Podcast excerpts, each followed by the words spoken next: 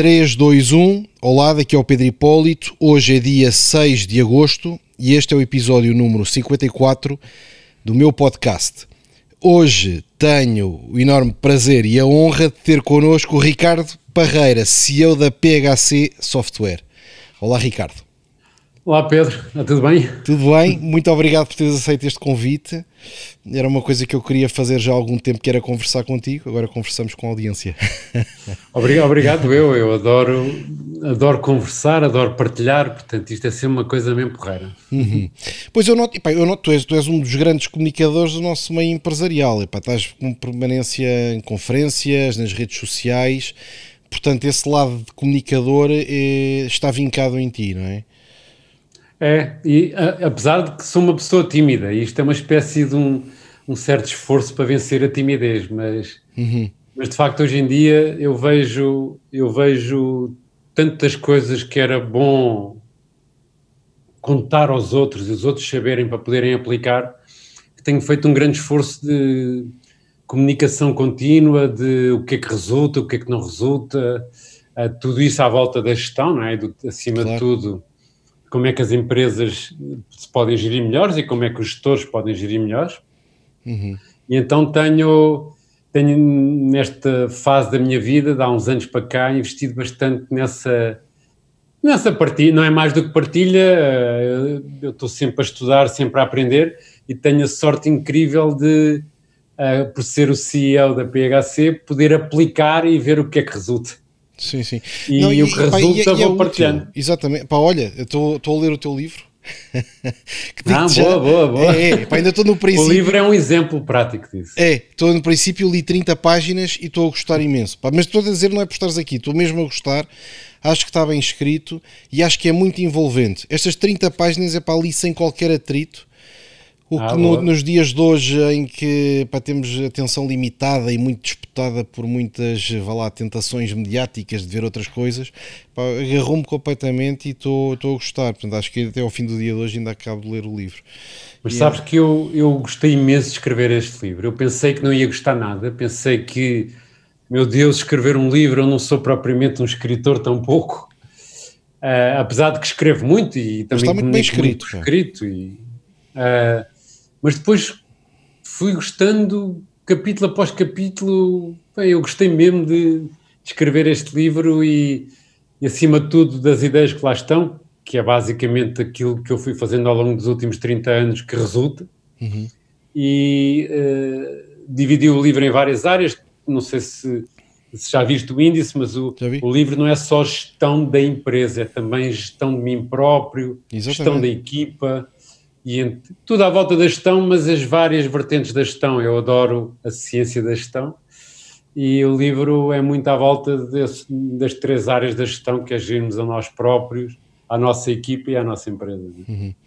Sim, sim, é muito interessante pá, e, é, e é bom haver pessoas com o teu sucesso, que é significativo, uh, a partilhar experiência. Nós, no nosso tempo, quando começámos, quando, quando, tu andaste na Católica numa geração atrás da minha, também fui da Católica, Foi. também fiz o ano zero. Eu era de Economia tu eras de Gestão. Ah, boa. Uh, mas eh, pá, havia pouquíssimos gestores a fazerem o que tu fazes hoje, de partilhar conhecimento, de partilhar ideias. Pá, pois nós é. podemos concordar ou não, mas pelo menos termos acesso a formas diferentes de pensar. É, eu senti o gap, senti esse, essa falta, porque eu próprio estou sempre à procura da experiência de outros para aprender, não é? Uhum. Eh, como tu dizes bem, posso não concordar com tudo, mas é bom saber várias vertentes e várias ideias. E, Exatamente. E eu senti que em Portugal, eh, eh, em termos de CEOs, a partilhar gestão, quase não vejo, quase não vejo. Exatamente. E então achei que podia começar e talvez outros venham e já vejo mais pessoas a virem, uhum. não tanto CEOs, mas gestores de uma forma geral mas, mas pronto, a ideia propriamente é precisamente essa, é expor uh, os nossos gestores a muitas coisas que podem ser feitas numa empresa. Exatamente, com e, experiência prática. Se as pessoas aproveitarem só uma ideia, já valeu a pena. Exatamente. Não, e uma das coisas que tu podes trazer é que trazes uh, ideias e conceitos e sugestões uh, baseadas numa experiência prática real de construir uma empresa que se tornou uma multinacional. para quem nos está a ouvir, vou só dar aqui algumas notas sobre a, sobre a PHC. Uh, multinacional com 200 pessoas, clientes em 25 países, mais de 33 uh, clientes e 6 escritórios em 3 continentes, com faturação superior a 11 milhões de euros. Uh, portanto, uma empresa verdadeiramente multinacional, com é dimensão de tecnologia portuguesa. Hum fundada, pelo que entendo, por três sócios principais, mas que depois ficaram dois, três fundadores, depois ficaram dois. Uh, eh, PHC são as iniciais dos, dos, sócios, não é? Dos apelidos dos é, sócios. Exatamente. Foi uma das coisas que já aprendi no livro. Nós, naquele dia, há 31 anos atrás, todos os nomes que mandámos para tentar pôr na empresa, nenhum passou. Uhum. Então o senhor nos tratou das coisas, na altura eram estes, havia sempre um senhor que tratava das coisas, Uh, perguntou, mas quais são as iniciais dos sócios? Ah, Parreira, nananã, Capelão. Ok, então olha, fica agora este nome, depois vocês mudam. assim. Nunca mais mudámos. As empresas americanas é muito assim, os Hewlett Packards, o, não é? é quer dizer, há, é verdade, muito, mas não foi por isso. Foi por os Arthur Andersons, os McKinseys, quer dizer, há muita tradição. Até a McDonald's eram os dois tipos que tinham, os dois é irmãos que tinham um restaurante. Portanto, é normal. Uh, as empresas ficarem quase como uma homenagem aos fundadores. Então, mas conta lá esse processo de formação. Eu achei interessante porque uma das coisas que me surpreendeu no, no vídeo, no livro, foi uh, o teu percurso, porque tu eras, uh, estavas a estudar gestão, mas já com claríssimas inclinações para a tecnologia, para computadores. Isso, isso é, um, é, um, perfil híbrido que na altura era raríssimo. A verdade é. Um, ehm, eu tinha 16 anos e uh, ofereceram um ZX Spectrum, que era um computador que havia na altura, Também um tive. tio meu. Um tio meu que olhou para aquilo e pensou, o que é isto? Que, que, isto não serve, eu não preciso disto para nada. E ele deu-me. Deu-me o Spectrum e eu, eu nessa noite epá, fiquei apaixonado pela tecnologia e pelo software. Li o manual todo, fiz direto a ler o manual. No dia seguinte já fazia um programita Uh, fiquei apaixonado por aquilo. Fazias aqui em claro, Basic? Em, em Basic? Era, era, era, em Basic. Era Com linhas e tal, print e tal, é muito, muito giro. E depois, uh, mas depois a minha mãe não queria que eu fosse o, o maluquinho dos computadores. É? E então teve-me o tempo todo a dizer: não, mas tens de fazer alguma coisa da vida, porque isso dos computadores. E eu adorava empreendedorismo, já na altura fazia tudo o que eu podia fazia negócio. Uhum. E então resolvi claramente, ok, então o meu caminho é gestão. E depois, durante, as, durante esse caminho da gestão, em que fiz o curso lá na Católica, é que descobri que este, este conjunto de tecnologia e gestão é absolutamente espetacular e, e, e é imparável. É imparável e não para, uhum. porque de facto o que, o que tudo evoluiu, o que Sem continua dúvida. a evoluir, o que se evoluiu nestes últimos três meses é brutal e então, pronto, são as minhas duas paixões, é tecnologia, software, não tanto tecnologia, mas software e gestão, e as uhum. duas aliadas, por isso é que eu digo que eu não trabalho, eu divirto-me todos os dias, estás a perceber? Exato. Tu gostavas do curso de gestão lá na Católica ou era uma coisa que ias fazendo já pensando na próxima Olha, etapa e não tinhas Gostei muito do final do curso, o princípio do curso não gostei mesmo nada, era muito muito secante, muito teórico, economia 1, macro, micro. Uh, o teu curso. Exato. Mim... Para o meu curso era completamente realidade alternativa, praticamente. Exato. Era tudo isso. Uh, depois, depois teve piada, porque a verdade é que quando estamos a tirar um curso e nunca tivemos numa empresa, e muito menos ter que gerir uma empresa, tudo aquilo é um bocado ambíguo, um bocado vago. Uhum. De repente, eu no terceiro ano, foi no terceiro ano que eu comecei a PHC, uhum. que só que era, era mais um freelancer, uhum.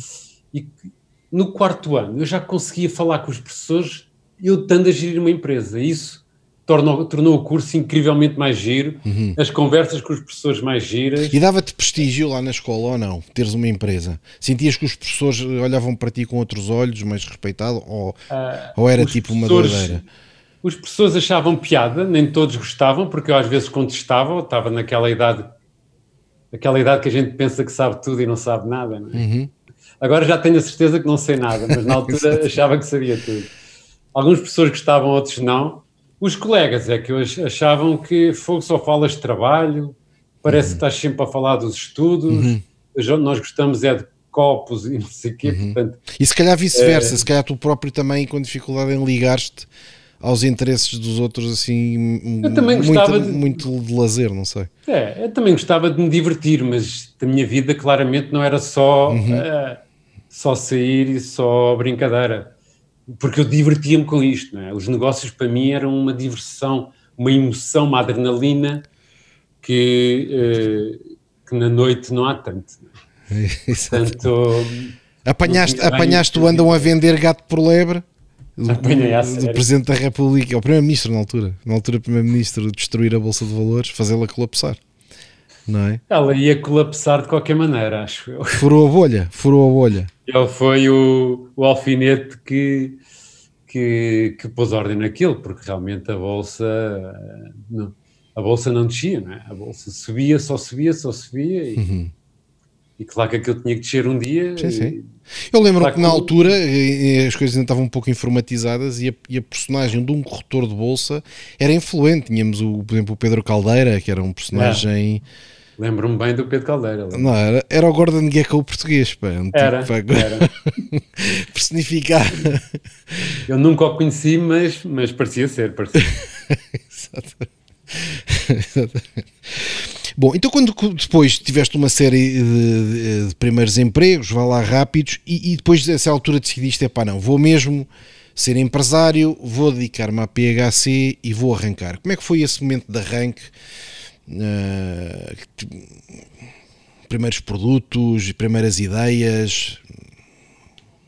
O momento de arranque foi, foi muito interessante. Eu, eu, eu, eu planeei a minha carreira detalhadamente e eu acreditava que primeiro tinha que ter um emprego em vendas e marketing uhum. e, e, fui gestor de produto na Colgate que aprendi imenso com os americanos depois achava que tinha que dominar a área financeira e a contabilidade e toda essa gestão por trás do o dinheiro por trás do negócio uhum. e então fui tive uma sorte incrível fui convidado para diretor financeiro de uma empresa que ia ser reconstruída, e então eu acompanhei toda a construção da empresa. E depois fui chamado para a tropa, onde também tive o um emprego de gestor de armazéns de não perecíveis na manutenção militar. E, com, e ao mesmo tempo que ia atender estes empregos, ia aprendendo imenso com estas empresas, uh, a PH, tinha a PHC, tipo, trabalhava à noite, trabalhava quando dava. E quando cheguei ao fim da tropa, eu pensei, uh, pronto, já, já trabalhei em várias áreas, ainda podia trabalhar um bocado mais, já aí comecei a sentir o pouco que eu sabia, uhum. mas a PHC já tinha uma série de clientes e já não dava para estar a trabalhar à noite na PHC. E então uh, fui ter com o Miguel Capelão, oh, Miguel, ou fechamos e vamos cada um a nossa carreira e seguimos uma carreira, ou largamos tudo, ele também estava na Petrogal com a sua carreira, ou largamos tudo e vamos uh, e vamos para vamos desenvolver a PHC. E assim foi. Hum. Largámos tudo, fomos para a PHC, desenvolvemos primeiro software à medida, depois software uh, software genérico, mas adaptável a cada cliente. Depois, claramente, fazer, eram softwares que faziam o quê? Olha, começámos, o nosso primeiro software foi de gestão de assistência técnica, foi softwares para áreas de empresas. Ok. Depois, rapidamente, vendemos aquilo a várias empresas e algumas grandes, que depois rapidamente nos perguntaram, então e como é que faturamos? E eu, ok, então vamos fazer software de faturação. Uhum. E foi assim. Espera aí, como é que contabilizamos? Ok, então faço software de contabilidade. Epá, mas eu tenho aqui os, os, os salários também não vou ter. Então fomos construindo a nossa oferta, que hoje é uma, uma oferta muito completa para uma empresa, e, um, e construímos a nossa oferta toda muito baseado no que os nossos clientes iam pedindo. Nós somos uma empresa muito client-oriented. Eu uhum. gosto de fazer gosto de fazer o que os clientes queiram, mesmo que eles ainda não saibam bem o que querem, Exato. o que querem, mas gosto de fazer, acima de tudo, o que eles precisam. Sim, sim, sim. Aliás, há uma frase do Steve Jobs que diz algo semelhante, não é? Que é. Não, não podemos olhar para o que os clientes querem porque eles ainda não sabem o que é que querem. É, é verdade, é, eu, eu uh, que adoro Steve Jobs como criativo, não tanto como gestor, porque ele era um bocado bruto, mas como, como visionário é uma coisa espetacular. E uma das coisas que ele disse é: se perguntassem na altura das carroças qual era o upgrade que queriam, eram mais cavalos e não um carro. Exatamente. E essa frase é espetacular, eu nunca me esqueço dessa frase do Steve Jobs. Hoje em dia, quais são as funções que, o vosso, que a vossa solução de software oferece a uma empresa? Olha, hoje em dia nós temos uh, a nossa oferta separada em, em micro e pequenas empresas e em médias empresas e, em pequenas e médias.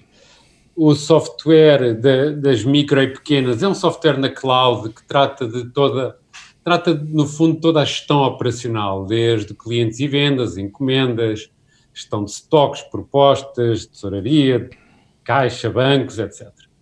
Depois temos uma oferta mais alargada para empresas um pouco maiores, que tem uh, não só este, esta área core, o que nós chamamos o ERP, uhum. que é, é, toda esta parte da gestão operacional, mais a contabilidade, o pessoal imobilizado, e depois temos uma série de produtos verticais muito, muito interessantes para, para que a, a empresa realmente aproveite a tecnologia não só na sua área administrativa ou financeira, mas sim todas as outras áreas, desde CRM para gerir a área de vendas, desde gestão de, de tempo e projetos e equipas para gerir a atividade interna da empresa, desde a gestão de assistência técnica para quem dá suporte externo, desde gestão de frota, desde gestão de construção civil, obras, altos de medição, etc., produção. Portanto, temos estas oito ou nove áreas verticais que, que, que, de facto é aquilo que exemplifica o, em que a tecnologia pode ajudar a gestão. Uhum. A tecnologia ou o software de gestão não é só para faturar ou só para a contabilidade, como foi durante muitos anos, mas de facto podemos aproveitar a tecnologia para ter a empresa toda integrada, ter o cockpit do gestor consegue realmente validar se está tudo bem e ter alertas para o que não está. E é essa basicamente a oferta que nós temos. Nós chamamos-lhe Business at Speed. Hum. Nós criamos condições para o negócio estar todo apoiado em tecnologia para se poder reagir rápido, decidir rápido, alterar uh, processos e e caminhos rapidamente. Portanto, uh, o que eu acho que nós vendemos hoje em dia é este conceito, é muito mais do que software de gestão, é o conceito business at speed. Uhum. Uhum, interessante. No princípio era uma solução muito simplificada. Como é que vocês vendiam a solução? Como é que era o vosso processo de vendas dessa solução? Ao princípio vendíamos diretamente. Nós, lembro-me bem, nos anos 90, uh, de fazer mailings por carta, mandar uma carta, fazer um folheto com uma descrição do software e uns screenshots e mandar a, carta com o folheto e depois as pessoas respondiam, nós telefonávamos ou então telefonávamos à antiga. Uhum. Era, era o marketing não digital, não é? O uhum. oposto digital. Uhum. Entretanto, eu cheguei à conclusão de que é muito diferente implementar software de construí-lo são, uhum. são competências diferentes. Então, o que nós pensamos foi, ok, vamos focar totalmente em construir o melhor software e vamos criar uma rede de parceiros que vão ser bons a implementar ah, competências de consultoria, competências de, de implementação, de análise pré-venda, etc. E então o nosso modelo de negócio evoluiu para o que é hoje, vendemos 100% através de parceiros, okay. em que nós construímos o software e construímos não só o software, como todo o apoio aos parceiros, formação, certificação, tudo. E os parceiros fazem a pré-venda e a pós-venda, que é onde eles são fantásticos uhum. e conseguem fazer coisas maravilhosas. E assim estamos no princípio da especialização, ou seja, cada um faz aquilo que faz melhor e criamos este modelo de negócio que resulta muito bem. Temos 400 parceiros pelo mundo inteiro. Uh, é uma coisa fantástica. Temos eh, mais de 4 mil pessoas a trabalhar nos parceiros, portanto, nós somos uma empresa de 2 mil pessoas, de 200 pessoas, mas na verdade não, porque temos mais milhares de pessoas nos nossos parceiros a trabalhar com o nosso software todos os dias. Exatamente, exatamente. E como é que desenvolveste essa rede de parcerias? Olha, foi literalmente um a um.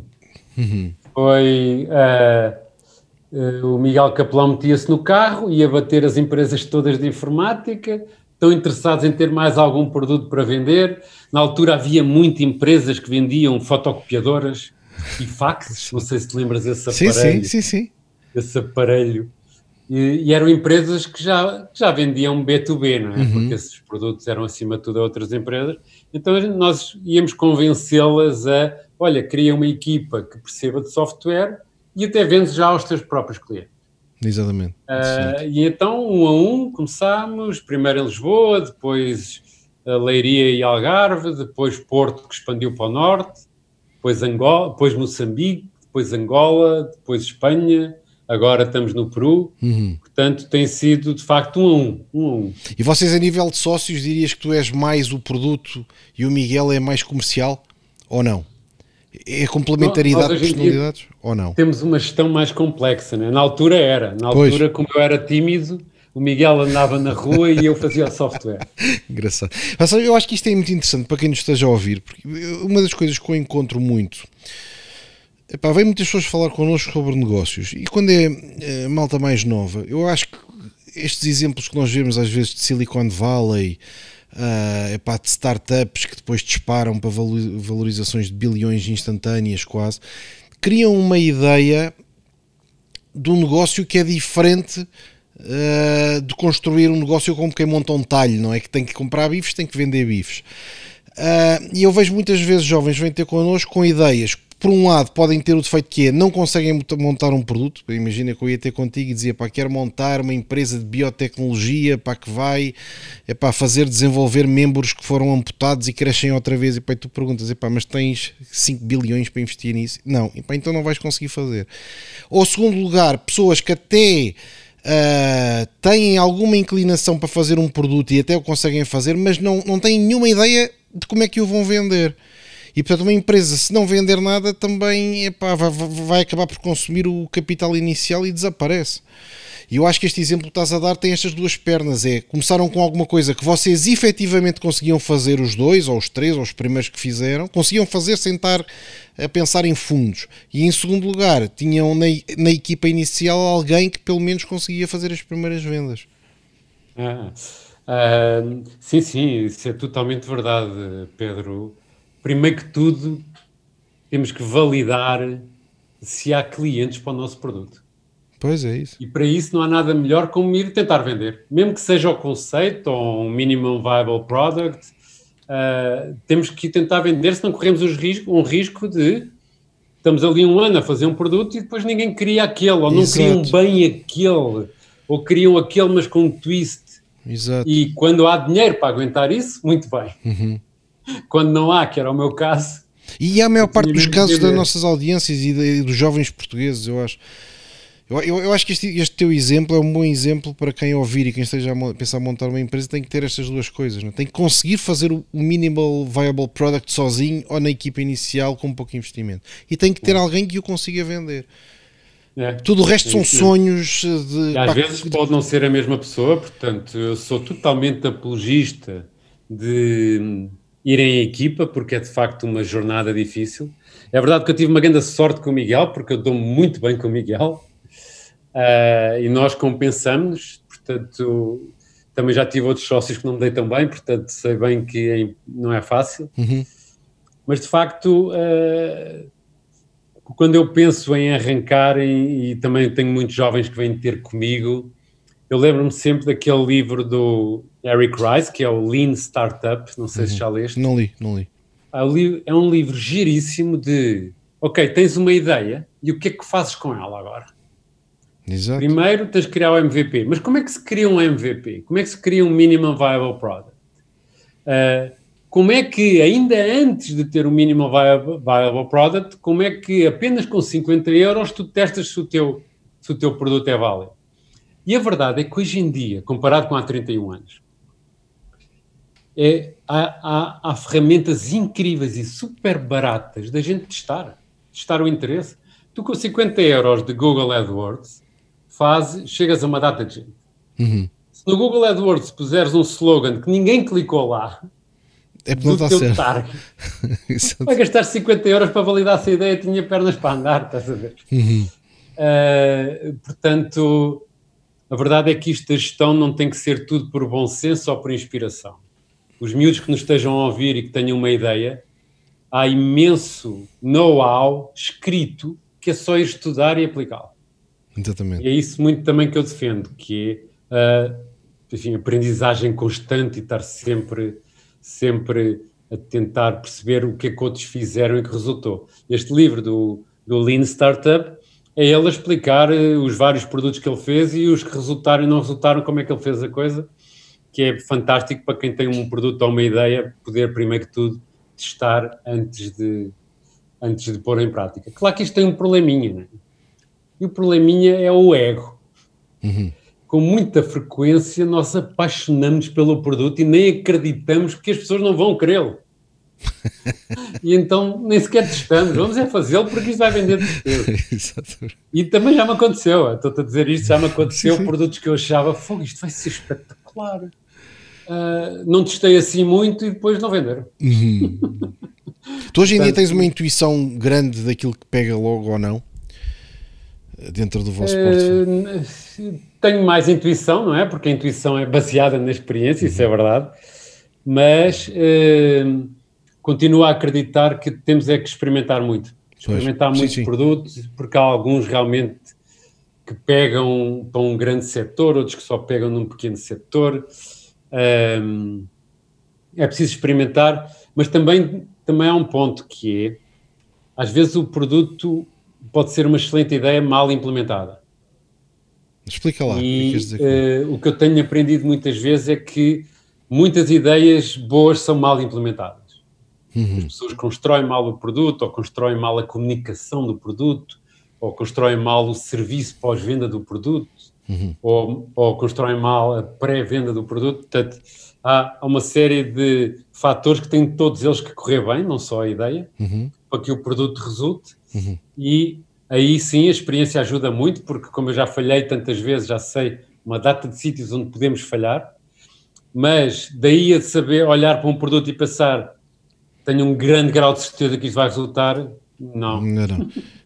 Falaste em comunicação do produto. Como é que vês advertisement, investimentos em, em comunicação, em publicidade? Eh, Acreditas, Olha, não eu, para acreditas? Achas que é os clientes importante? não sabem que o produto existe, não há nada a fazer, não é? Exato.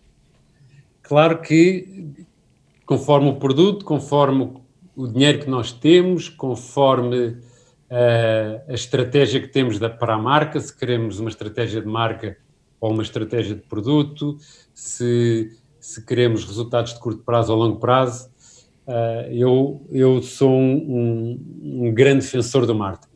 Do marketing. Aliás, acho que deve ser o marketing a conduzir, a conduzir a maior parte da estratégia da empresa. E eh, tal, claro que sou influenciado porque fiz o MBA de marketing. Então, o, marketing, muito- o marketing de produto ou o marketing para criar uma marca de empresa? É o marketing global, não é? Porque, primeiro que tudo, nós temos que saber que segmentos de mercado é que têm necessidades que não são servidas e construir o produto para satisfazer essas necessidades, comunicar isto tudo internamente e externamente. E se fores a ver, quase tudo isto é marketing. Marketing de produto para construir o produto, marketing de uma forma geral para comunicar internamente e externamente, marketing research para identificar segmentos com necessidades por satisfazer. Portanto, para mim, eu vejo muita empresa toda à volta do marketing e todas as outras unidades para dar apoio ao marketing. Pois, estou a perceber. Sim, sim, sim, sim. Sim, sim. É o blueprint, é quase o blueprint do, do que se vai fazer. É, quando quando é. vocês fazem publicidade, já é muito online ou ainda é os meios tradicionais? Olha, hoje em dia, o- a maior parte do nosso budget já está totalmente online. Ok. Uh, temos alguma publicidade institucional, alguma, às vezes fazemos, tivemos agora uma campanha uh, na televisão, fazemos de vez em quando rádio, fazíamos mais rádio no pré-pandemia, agora as pessoas andam menos de carro, portanto agora não faz sentido. Uh, Eu ouvia muito jogo na TSF, se não me engano. era, Lembro- era. lembro-me de Fazíamos um tal nosso target. O nosso target os decisores do nosso target é quadros médios e superiores, gestores, uhum. que veem SIC Notícias, veem, ouvem a TSF, leem o Expresso e, o, e os jornais de economia, portanto era basicamente o marketing pré-digital, era um marketing, apesar de generalista, mas dirigido ao target, claro. porque, porque temos pouco dinheiro. Basicamente uhum. nós somos uma empresa pequena, apesar de tudo, uhum. portanto esse dinheiro tem que ser muito bem gasto, e então era muito gasto assim. Claro que, entretanto, veio o marketing digital, veio um marketing mensurável, veio um marketing em que o, o Data Analytics tem uma importância incrível, que podemos segmentar melhor, podemos uh, alterar em tempo real as nossas mensagens, ver o que resulta, insistir. Uh, temos o mundo do content marketing e do SEO, portanto, hoje em dia, da nossa equipa de marketing, que é grande, se calhar no marketing tradicional temos uma ou duas pessoas e depois temos 20 e tal no resto. Ah, é? 20 e tal pessoas no marketing digital? Pá, isso é brutal. Não, não é só em marketing digital, é content marketing, é. Ok. que é o marketing digital que aproveita, mas. Escrever é, artigos. Escrever artigos, blogs, SEO, site.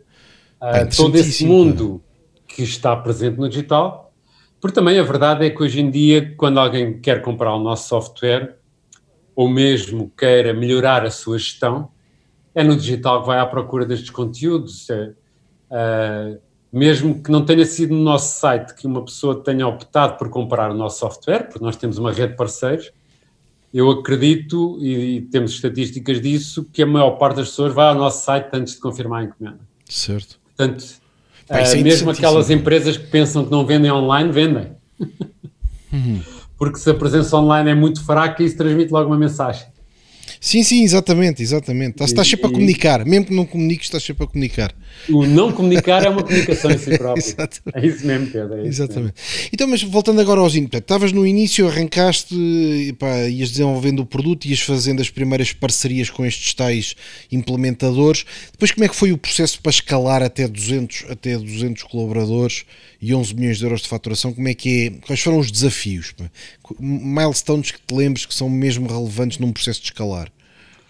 Olha, uh, o primeiro milestone é um que, que, a tua empresa colabora imenso e que ajuda muitas pessoas, que é a internacionalização. Ok. Uh, claramente, uh, eu sempre acreditei que isto da tecnologia e da gestão é uma realidade para uma empresa de qualquer parte do mundo, portanto, eu sempre acreditei que podíamos ter hipóteses lá fora uhum. e continuo a acreditar, e somos uma multinacional por causa disso. Esse é o primeiro milestone. Depois tivemos um, uh, vários milestones. Houve um, um milestone particularmente importante na minha vida, que foi aquele momento. Há um momento em que o CEO deixa de ser ele a contratar as pessoas todas. Certo. Quando a empresa atinge aquele número das 60, 80, já não podia ir eu a todas as entrevistas. Exatamente. E aí o que acontece é que as pessoas contratadas são pessoas com quem os recrutadores se identificaram. Uhum. Ou seja, a cultura de quem recruta passa a ter um efeito tão importante como a cultura que eu tinha colocado na empresa. Exatamente. Então, a certa altura, cheguei a uma, cheguei a uma realidade muito desconfortável que foi tinha N culturas dentro da PHC. Não uhum. tinha a minha, não, havia N culturas. Desde uma cultura de pessoas realmente inovadoras que gostavam de experimentar e de errar, uh, a um, sub, um, um, cluster de pessoas que não gostavam nada de inovar, queriam.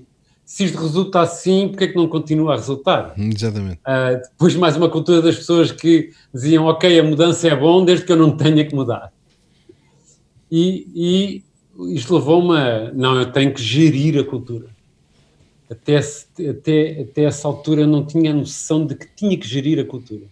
E então iniciei um processo de gestão profissionalizada da cultura, que talvez tenha, tenha sido um dos milestones mais importantes para a PHC, porque de facto, com sucursais nos vários países em que ainda há a cultura do país, com este, este cenário em que eu já não contrato toda a gente, com a empresa a crescer, ou a cultura é profissionalizada, ou é o caminho para o desastre, em que de repente começamos a ver comportamentos que não batem com os objetivos da empresa e já uhum. está tudo estragado. É? E conflitos internos ou não, entre as várias culturas?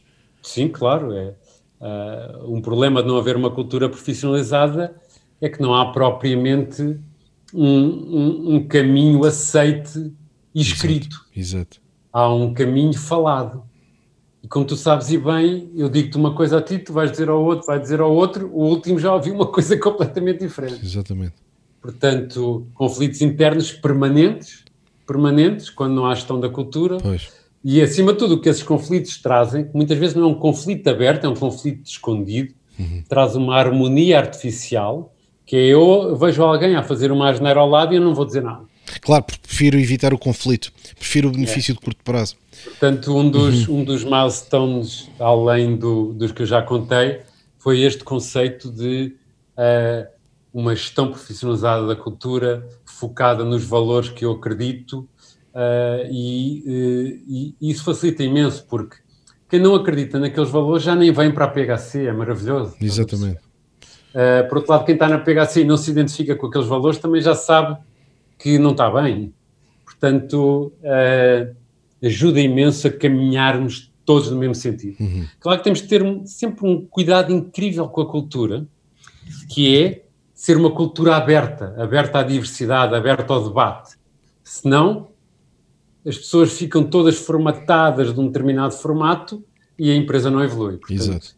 É preciso este equilíbrio com uma cultura, sim, profissionalizada, escrita, mas que ao mesmo tempo dá, dá capacidade e dá liberdade para a mudança, para evoluir, para inovar, para errar, uh, para uma gestão sem microgestão, uma gestão em que o líder está ali para retirar obstáculos e não para dizer tudo o que é para fazer. Uh, temos que ter, de facto, uma cultura profissionalizada, mas muito aberta. Uhum, uhum. Uh, nós também fazemos isso, também definimos os valores com clareza e insistimos quase mensalmente em reuniões e permanentemente com a equipa que aqueles são os valores.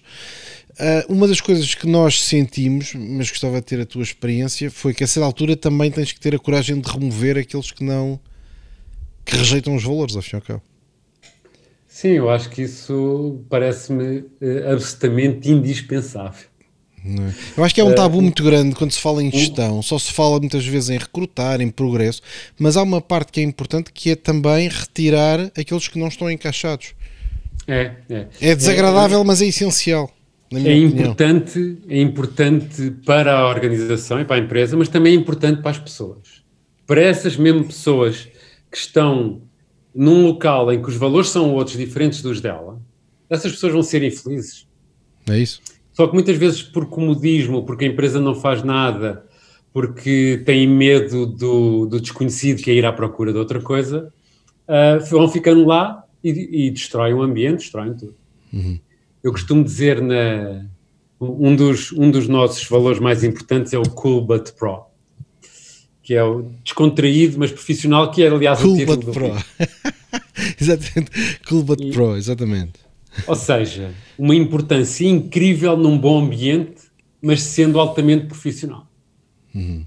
Então eu costumo dizer nas entrevistas que mais depressa na PHC é despedida uma pessoa que cria mau ambiente do que um mau técnico. É isso. Porque o mau técnico a gente ensina e põe no bom técnico. Uhum.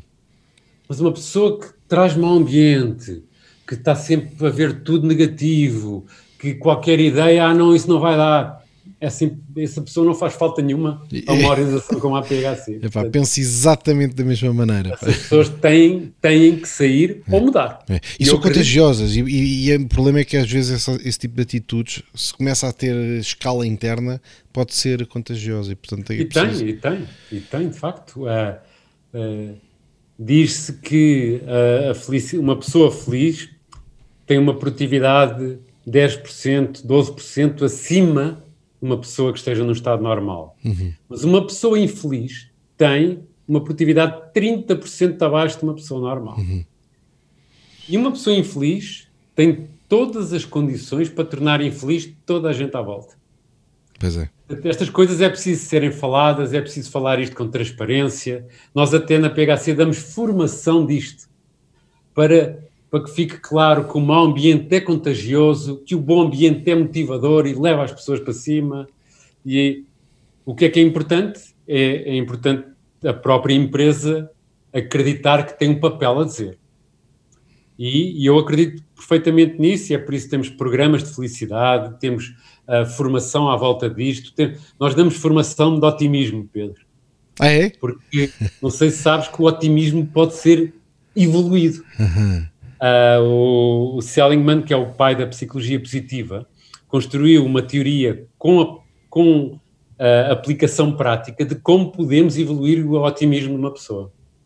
E os otimistas vendem mais, são mais resilientes e isto pode ser treinado. E nós uhum. treinamos. Portanto, nós não deixamos a felicidade ou o bom ambiente depender do acaso. Nós trabalhamos para isso, gastamos dinheiro com isso, investimos nisso e eu acho que é por isso que temos ganho prémios de melhores empresas para trabalhar e empresas mais felizes, porque de facto o ambiente da PHC é ótimo, mas não pode ser deixado. Tem que ser gerido, tem, tem, que ser gerido. É, tem que ser gerido. É Sabes que eu estava à espera, eu, eu, tinha este tema para trazer, mas estava à espera que tu o trouxesses, porque eu já ouvi várias palestras tuas e, e marcou-me. Posso, posso mesmo dizer, epá, acho que me marcou bastante.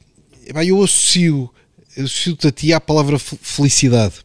Eu não conheço nenhum outro gestor, pá, sinceramente, pá, não conheço nenhum outro gestor, nem português, nem estrangeiro, é pá, com facilidade larga a palavra felicidade numa conversa de gestão. É pá, sinceramente, não, não, há de haver, mas, mas não é intuitivo nem imediato lembrar-me do outro. Uh, e eu lembro de haver as primeiras palestras e pá, isso é quase tipo um choque, porque normalmente nós estamos a falar de produtividade, de, de objetivos, de targets, de criatividade até, de paixão, por exemplo. Paixão, por exemplo, é um dos valores da 5000 Miles e que, que, outras empresas também. Felicidade é um conceito ao lado, é um bocadinho um conceito ao lado da gestão e que, epá, que dá mesmo que pensar quando tu, quando tu lanças a ideia, como lançaste agora. Eu até tinha aqui escrito, pá, não, comecei a ler o livro e encontrei logo uma frase: sem nunca perder de vida o essencial, a felicidade pessoal e coletiva. Logo nas primeiras palavras do livro. Uh, epá, é, é, curioso, eu acho que tu tens aqui qualquer coisa diferente neste ponto de vista. É interessante, é. Epá, dá, dá, dá, que pensar. Falas ativamente. Eu lembro-me de ver conferências tuas em que tu dizias uh, que medem a felicidade, medem a felicidade interna, que tem um sistema interno que permite medir a felicidade. Lembro-me de coisas, pá, há várias coisas que tu me disseste que eu já não me lembro, mas estas é para ficaram, ficaram marcadas. Lembro-me de que dizias, é para conseguias saber o nível de felicidade, por exemplo, no número de likes ou número de comentários que há tipo nos posts da PHC ou de, ou, ou de uma intranet interna. Podes falar um bocado mais sobre isto? Eu acho que é, é algo de muito inovador. Olha, uh, eu de facto não sei porque é que não se fala mais de felicidade em gestão, mas é verdade que fala-se muito pouco. É. Mas se a gente pensar que as, as empresas são as pessoas, é? isso é uma verdade inequívoca. Também é uma verdade inequívoca que o maior desejo de uma pessoa é ser feliz. Uhum. Já nasce com isso. Exatamente. Porque é que a felicidade não está relacionada com as empresas? É de facto algo. Eu lembro-me quando eu começava, quando eu comecei a trabalhar, passei por algumas empresas em que rir à gargalhada era mal visto. Uhum. Se estavas a rir à gargalhada é porque estavas na balda e não estás a trabalhar, enquanto que, para já, rir liberta endorfinas. Exato. Ouvir uma risada é o sinónimo de felicidade e as pessoas ficam todas a sentir-se bem. Pronto, é, é, o tal cool but pro. Uhum. Ok, podes rir, desde que sejas profissional, tudo bem. Uhum. Uhum. Agora, não pode rir, tem que parecer sério e tal que foi o mundo onde eu nasci profissionalmente cá em Portugal, né? que há 30 Sim, anos. Sim, completamente. E, e, a verdade é que eu sou uma pessoa que adoro trabalhar, adoro boa disposição, adoro, adoro bom ambiente uh, e esta combinação eu sempre fiz um esforço para haver bom ambiente na PHC e depois comecei a perceber que as pessoas também adoram, que isso traz produtividade. Uh, depois com... Eu gosto muito de estudar, uhum. como eu já te disse, e houve uma altura que eu comecei a estudar bastante psicologia positiva, esta parte do otimismo e eh, todo este mundo à volta de, de, de, como é que uma pessoa pode ter mais performance ela própria. Uhum. E de facto, quando tu és otimista, tens mais performance. Sem dúvida. Quando tu, é, quando tu estás feliz, tens mais performance. Concordo. Portanto, eu comecei a trazer isso para a PHC, portanto, os PHC já me ouvem falar de felicidade há muito tempo, uh, mas para fora comecei a falar há uns anos atrás e de facto agora que tu estás a dizer, realmente nota-se que mais ninguém fala. É, é. Nos Estados, Unidos, nos Estados Unidos já se fala bastante, pô, não muitos, mas falam-se, porque a preocupação, como tu dizes, é verdade, é sempre produtividade, é, é criatividade. Uh, paixão é um estilo de felicidade. Quando tu tens paixão por uma coisa, é. entras em flow, e flow é uma, um dos sintomas de estar feliz. É a quantidade de vezes que entras em flow. Para entrar em flow tens de ter paixão. Portanto, isso está tudo mais ou menos relacionado. O que é isso, entrar em flow? O que é que isso quer dizer? Entrar em flow. Ah, entrar em flow. Ok, desculpa. Um, flow é uma, é uma, uma um estudo que foi feito aqui há uns tempos de que, sabes, às vezes quando tu começas a fazer uma coisa que é um bocadinho difícil, mas não muito, que de repente tu estás envolvido naquilo e de repente o tempo passou e não deste por ela. Uhum. Sim, sim.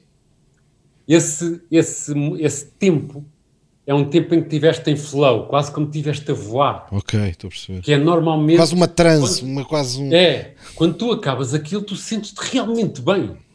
Sim, sim. Ou seja, não pode ser uma coisa muito fácil, porque senão não tens o, o uhum. conseguir, tem que ser difícil, tens que estar em foco e, uh, e quando acabas tens uma sensação de dever cumprido. Isto é flow. Uhum. E quantas mais vezes estás em flow, mais bem te sentes. Portanto, estar em flow é uma espécie de uh, efeito colateral da felicidade. E às vezes podes estar em flow quando estás num jantar de amigos, que de repente tiveste uma conversa maravilhosa e, e nem deste pelo tempo passar. Exato. Podes estar em flow com a tua família, com os teus filhos. Mas fizeram um estudo interessantíssimo de conseguiram medir a quantidade de vezes que as pessoas entravam em flow. Hum. Com uma app e a pessoa ia dizendo estou em flow ou não de meia e meia hora e tal. Eles chegaram à conclusão que as pessoas estão em flow mais vezes a trabalhar do que sem ser a trabalhar. Ah, completamente. Concordo. O que significa que uma das consequências da felicidade revela-se mais vezes no trabalho do que sem ser. É isso? Uh, portanto, e depois de estudar estes conceitos todos, pá, felicidade é uma área que vale a pena investir e dá dinheiro, uhum. porque dá dinheiro, estás a perceber? Eu, eu, normalmente costumo falar, quando eu falo com gestores sobre felicidade, em que ah, a felicidade, todos alegres, isso, mas isso. Mas quando eu falo a felicidade é lucrativa, aí é que as pessoas. Oi? Uhum. Porque, porque, epá, porque um a primeira melhor... reação, a primeira reação quando se fala pá, num mundo de alta, de alta competição, de profissionais exigentes em, em felicidade, epá, não sei, quase que a primeira reação é dizer então isso é um bocado autogestão e facilite. Porque, é? porque quando nós é, pressionamos é, é. para atingir performance, isso estraga a felicidade ou não? Olha, eu acho este eu, teu conceito vale mesmo a pena, sinceramente, eu, porque acho que é muito acho, novo, é algo muito eu, novo. Eu acho claramente que não. Okay. Aliás, se tu pressionares muito para a performance, sem uma preocupação de felicidade, e, e, e a felicidade às vezes é um tema muito vago, portanto, mas sem uma preocupação de bom ambiente, sem uma preocupação de celebração dos resultados, sem uma preocupação de uh, uh, okay larga o egoísmo e trabalha em equipa. Uhum. Se tu fazes esta, esta pressão nos resultados, uh, o, que é que, o que é que acontece às pessoas? Ficam sozinhas, ficam a sentir que só dependem delas, isso traz burnout, eventualmente a longo prazo não traz performance, porque sozinho, sempre sozinho, não vais longe. Pois. Há um conceito muito giro dos super chickens que é uh, as pessoas que tentam por tudo, por exemplo, vamos supor uma equipa de vendedores em que eu tenho que ganhar aos outros, eu tenho que ser o melhor e que vou deitando os outros abaixo, o que significa é que, ao fim de algum tempo, tem os outros todos contra ela e destrói-na. Portanto, a pressão da alta performance sem a preocupação da felicidade não é sustentável. Esta é a minha visão. Uhum.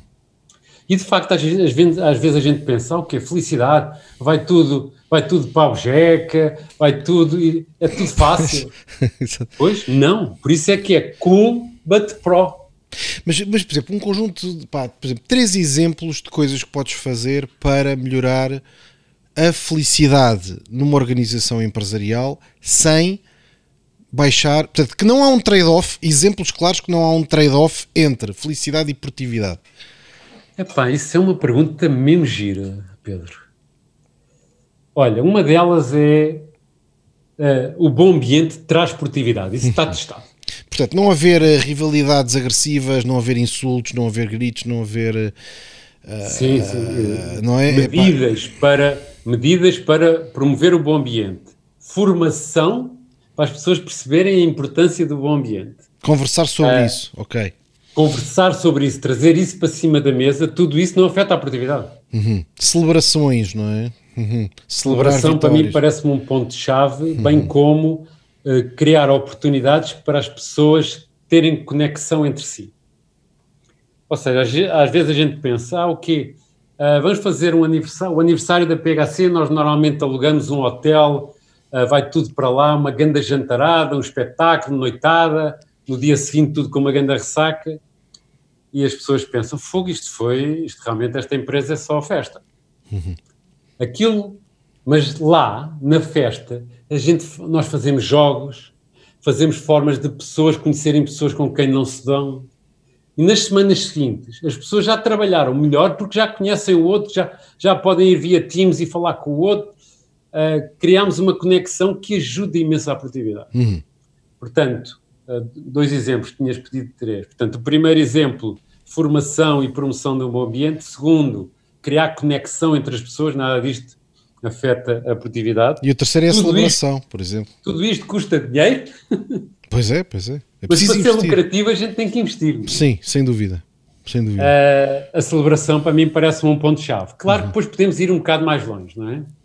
Quando tu tens as pessoas cujo único KPI, o único medidor de performance é a sua venda e não a venda da equipa, o que é que tu estás a dizer? Estás a dizer àquela pessoa, é pá, esfola-te e se ficas à frente dos outros, parabéns.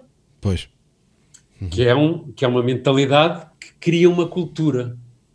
Cria uma cultura, uma cultura eh, dura, dura, porque uh, uh, as pessoas vão viver em medo permanente, em medo de não atingir, e claro, o medo é um grande motivador. Sim, sim. Nós já, fize, nós já tivemos que fazer a escolha de, de, por exemplo, pedir a uma pessoa para sair que era um top performer de performance pura, mas que realmente causava conflitos por todo lado e é. assustava os outros e perturbava. É. E sem ele próprio saber, porque ele até julga que é boa pessoa, mas, mas, mas tinha comportamentos para que desestabilizavam completamente a equipa. E tivemos que fazer uma escolha, se calhar com perdas financeiras relevantes, mas que tivemos que escolher para proteger a cultura. Mas essa é a escolha, não é? Porque eu também aceito, não gosto, aceito que uma cultura de medo pode trazer resultados. Não no longo prazo, mas no curto prazo. Uma cultura de medo, de chicote, de ou, ou, ou, ou sobes ou sais, uh, pode trazer resultados, mas eu não gosto é dessa cultura, estás a perceber? Claro. Portanto, eu não estou a dizer que a felicidade é lucrativa, é a única estratégia de gestão que há uhum. com resultados. Uh, uh, há, há, imensos exemplos de empresas com uma gestão pelo medo, com microgestão, que resulta. Sim, sim. Claro que espero que essas empresas agora não estejam em muito remote work, porque gestão pelo medo em remote é praticamente impossível, uhum. porque não estás a ver as pessoas, e então exatamente.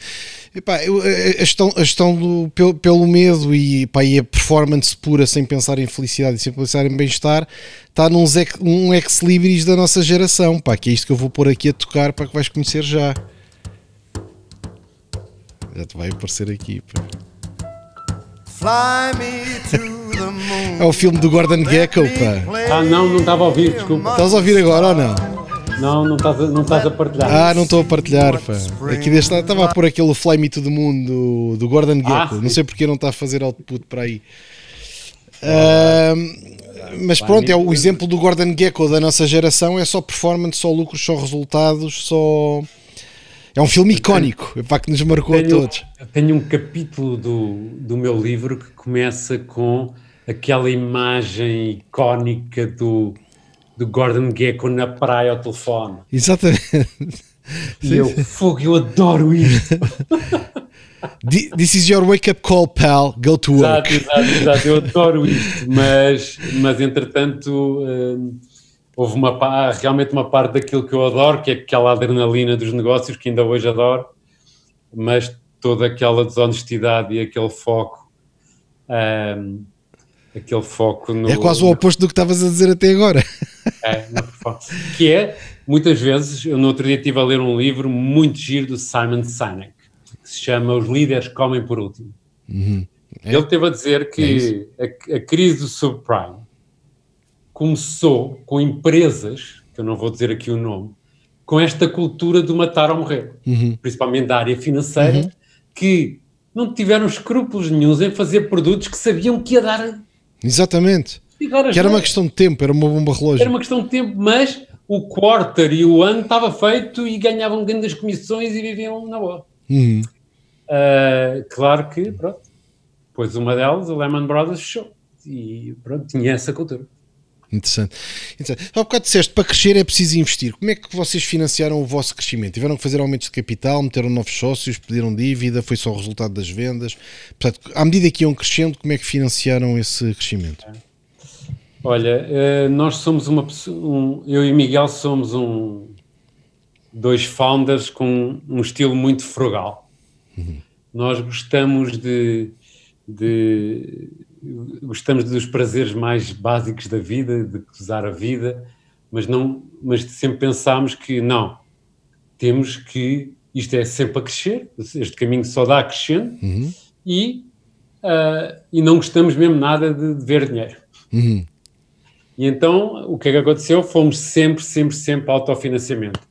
Nós distribuímos muito poucos resultados e reinvestimos tudo e tudo uhum. e tudo Houve anos em que tivemos uma grande sorte, em que estávamos de um grande investimento e tivemos um grande ano de vendas, mas a verdade é que te, até hoje temos feito o crescimento sempre orgânico, sempre por autofinanciamento, não, não temos um euro de dívida a nenhuma instituição uhum. financeira e adoramos, adoro dormir descansado.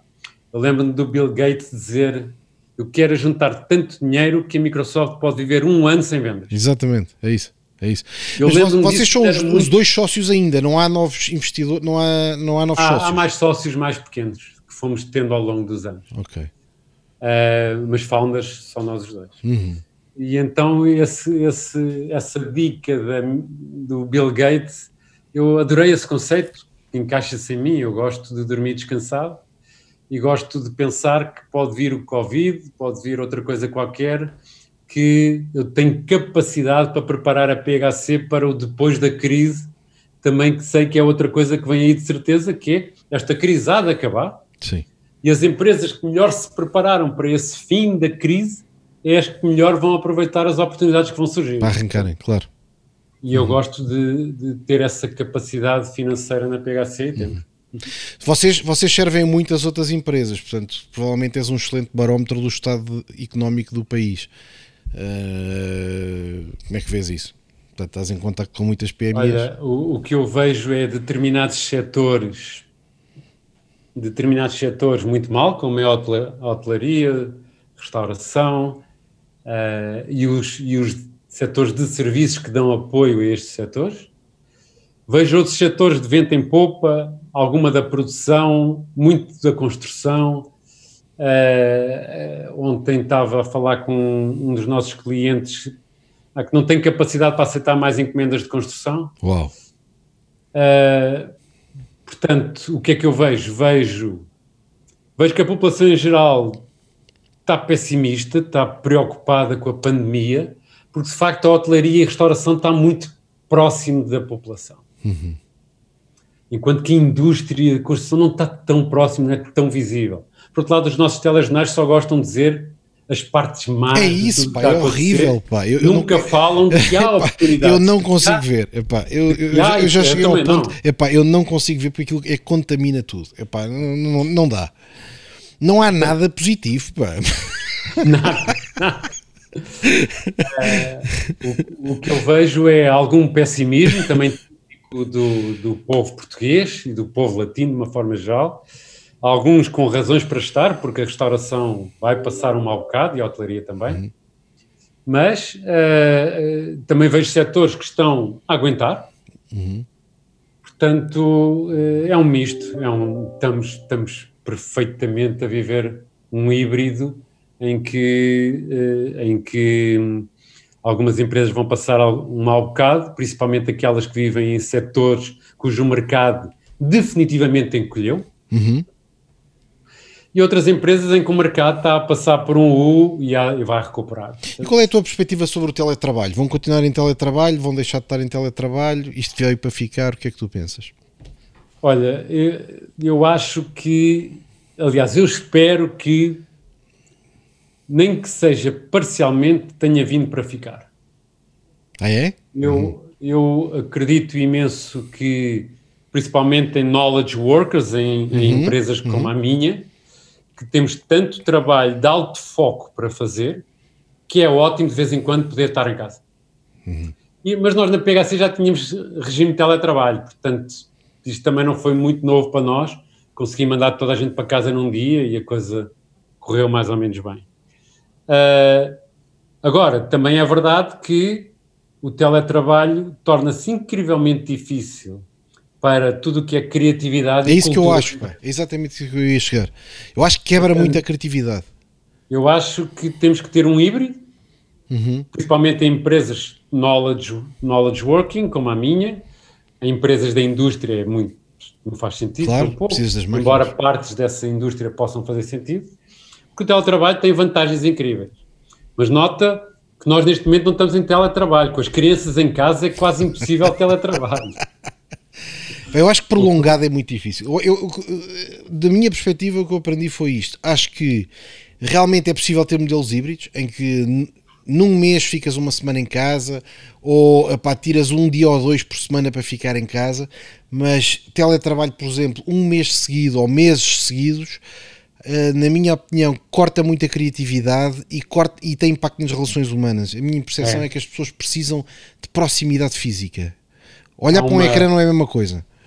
Concordo, concordo totalmente contigo. Há uma, há uma hormona que nós libertamos quando estamos em sociedade que se chama oxitocina, que é vital para a felicidade, por falar nisso, uhum. e que uh, é muito difícil passar em videocall. Portanto, uh, é realmente uma coisa que faz falta às pessoas. Nós somos animais sociais, portanto, temos que ter. Portanto, eu acho que é, é como em tudo em gestão qual é o modelo que melhor aproveita uh, que melhor aproveita? A vantagem incrível de remote work para foco, para trabalho de, de desenvolvimento e ao mesmo tempo estar na empresa para manter as relações, manter o contacto físico, promover sessões de criatividade, manter a cultura da empresa é encontrar este híbrido. Exatamente, esse equilíbrio. Uh, portanto, é para aí que nós caminhamos na PHC, apesar de que neste momento ainda está tudo em casa, uh, já com algumas, algumas, alguns toques de, de reunião social, uh, mas o caminho para onde vamos evoluir, que já estávamos mais ou menos a fazer esse caminho mesmo antes da pandemia, é precisas trabalhar em foco, fica em casa. Uhum. Precisas trabalhar em equipa, vem para a empresa. Ricardo, olha, muito obrigado pela, pela tua participação. Gostei imenso desta conversa sobre gestão feliz, que é um conceito para que, que vai acabar por ficar colado a ti, acho eu. E queria deixar aqui uma nota para quem nos está a ouvir para comprarem o, o Gestão Descontraída, mas Profissional, para que eu estou a ler e estou a gostar muito. Ok, obrigado Pedro, obrigado por, por esta conversa e por divulgares esta conversa. Uh, o meu moto é mesmo: eu adoro Portugal, adoro gestão, e se mais empresas se eu puder ajudar mais empresas a serem melhores, tanto melhor. A vida é mais feliz. Fantástico. Obrigado, Ricardo. Ok, Pedro. Um abraço, a ver se nos encontramos um dia. Tchau, um abraço. Obrigado.